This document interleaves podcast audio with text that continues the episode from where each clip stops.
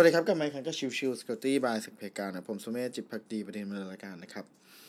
เอพิโซดนี้เอพิโซดของชิวชิวสกอตตี้นะครับ วันนี้จะพูดถึงเรื่องของ CVE 2 0 2 3 4 0 5 4 7 หรือก็คือตัวของ Trim Shady นะครับอ่าในโอเค ขอเล่าในเรื่องของตัวชิมก่อนละกัน ตัวชิมเนี่ยเป็นตัวของซอฟต์แวร์ที่ใช้สำหรับในการตรวจสอบตัวของ Secure Boot นะครับ ตัวของชิมเนี่ย ถ้าพูดจริงแล้วเนี่ย ถูกสร้างมาจากตัวของ Third Party ตื่นอ่าต่างๆนะครับ รวมกัน โดยสร้างตัวแอปพลิเคชันอ่าตัวหนึ่งชื่อว่า Shim นะครับ S H I M ซึ่งตัวของ shim เนี่ยจะใช้สำหรับในการตรวจสอบตัวของ Certificate แล้วก็ตัวของโค้ดนะครับ ทีนี้ใน part ของตัว shim เนี่ยใช้สำหรับในการตรวจสอบตัวของ bootloader นะครับ คือพยายามตรวจสอบว่าตัวของ bootloader นั้นมาจากตัวของ vendor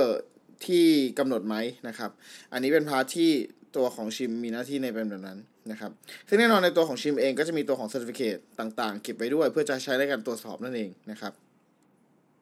แต่ว่าประเด็นคือในส่วนของช่วงประมาณสักเเดือนธันวาคมที่ผ่านมาครับก็ชิมเนี่ยมีช่องโหว่นะครับที่เป็นเรื่องของตัว out of bound right occurring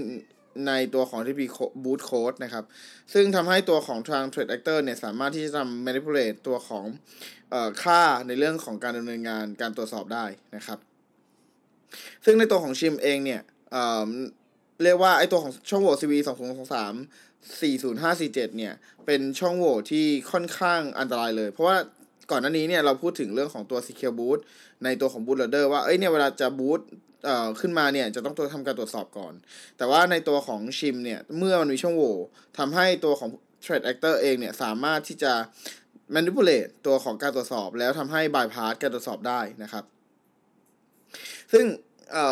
การที่จะทำได้เนี่ย ตัวของ trade actor จำเป็นจะต้องทำ man in middle attack นะครับ ซึ่งในส่วนของพาร์ทของ man in middle attack ก็จะค่อนข้างยากในการดำเนินงานตามที่ตามที่เรารู้กันอยู่แล้วนะครับ อีก part หนึ่งที่สำคัญของตัวตัวช่องโหว่นี้ครับ CVE สองศูนย์สามสี่ศูนย์ห้าสี่เจ็ดเนี่ย มันจะกระทบค่อนข้างกว้างนะครับ คือต้องบอกตามตรงว่าก่อนหน้านี้เนี่ยเราพูดไปแล้วว่าตัวของ shim เนี่ยถูกสร้างมาจากตัวของ third party ต่างๆ ถูกไหมครับ แน่นอนไอการใช้งานเนี่ยมันไม่ได้ถูกใช้ในตัวของ OS ตัวใดตัวหนึ่ง มันถูกใช้ใน Linux ตัวต่างๆ มากมาย ไม่ว่าจะเป็นตัวของ Red Hat Ubuntu SUSE Debian และก็อื่นๆนะครับ ดังนั้นการกระทบของทาง shim เนี่ยค่อนข้างกว้างมากๆเลยนะครับ และด้วยที่ความการตรวจสอบเนี่ยมันเป็นไปได้ยากครับ เพราะว่าพอไปเกี่ยวกับตัวของ bootloader ล็อกที่เกิดขึ้นเนี่ยมันก็จะอยู่ในตัวของ d message หรืออะไรพวกนั้น ซึ่งในตัวของพวกล็อกพวกนี้เนี่ยค่อนข้างจะอ่านยากนะครับ แล้วก็ไม่มีตัวของข้อมูลที่ชัดเจนที่เราสามารถบอกได้ว่านี่คือเรื่องของการอัปเดตที่เป็น suspicious เลยนะครับ ดังนั้นเวลาที่จะ detect ในเรื่องของตัวการแก้ไขในพาร์ทนี้เนี่ยจะต้องดูในเรื่องอส่วนของการตรวจสอบ ส่วนที่เป็นพฤติกรรมผิดปกติในด้านอื่นๆแทนนะครับวิธีการแก้ไขหรือวิธีการอัปเดตนะครับ สิ่งที่เราสามารถทำได้ก็คือเรื่องของการใช้คำสั่ง fw updmgr update นะครับแต่อันนี้จะเป็นเรื่องของการอัปเดตตัวของ system นะครับ แล้วก็เป็นการอัปเดตตัวของทาง list ของตัว dbx ที่เป็น database ของของตัว shim ด้วยนะครับ ดังนั้นใน part นี้จะถือว่าเป็นเรื่องสำคัญและ part สำคัญมากๆครับ แต่เช่นเดียวกันคืออย่างที่แจ้งว่าการโจมตีในลักษณะของตัวที่เป็น man หรือเป็น attack เนี่ยค่อนข้างยาก ต่อให้บอกว่าการโจมตีนี้มันค่อนข้างกระทบไปวงกว้างเลย เพราะว่ามันกระทบกับตัวของ Linux ในหลายตัวในหลายๆ distribution นะครับ แต่ด้วยความที่ระบบมันการโจมตีนี้ค่อนข้างจะทำได้ยาก ดังนั้นใน part นี้ผมก็มองว่าเป็น part ที่ เกิดขึ้นจริงการโจมจริงๆค่อนข้างยากเป็นไปได้ยากเลยนะครับ เพราะว่ามันต้องรอตอนบูตตอนส่วนของตัวที่เป็น bootloader ตอนแรกสุดด้วยของตัวตัวเครื่องนั่นเองนะครับ ดังนั้นก็เอ่อเป็น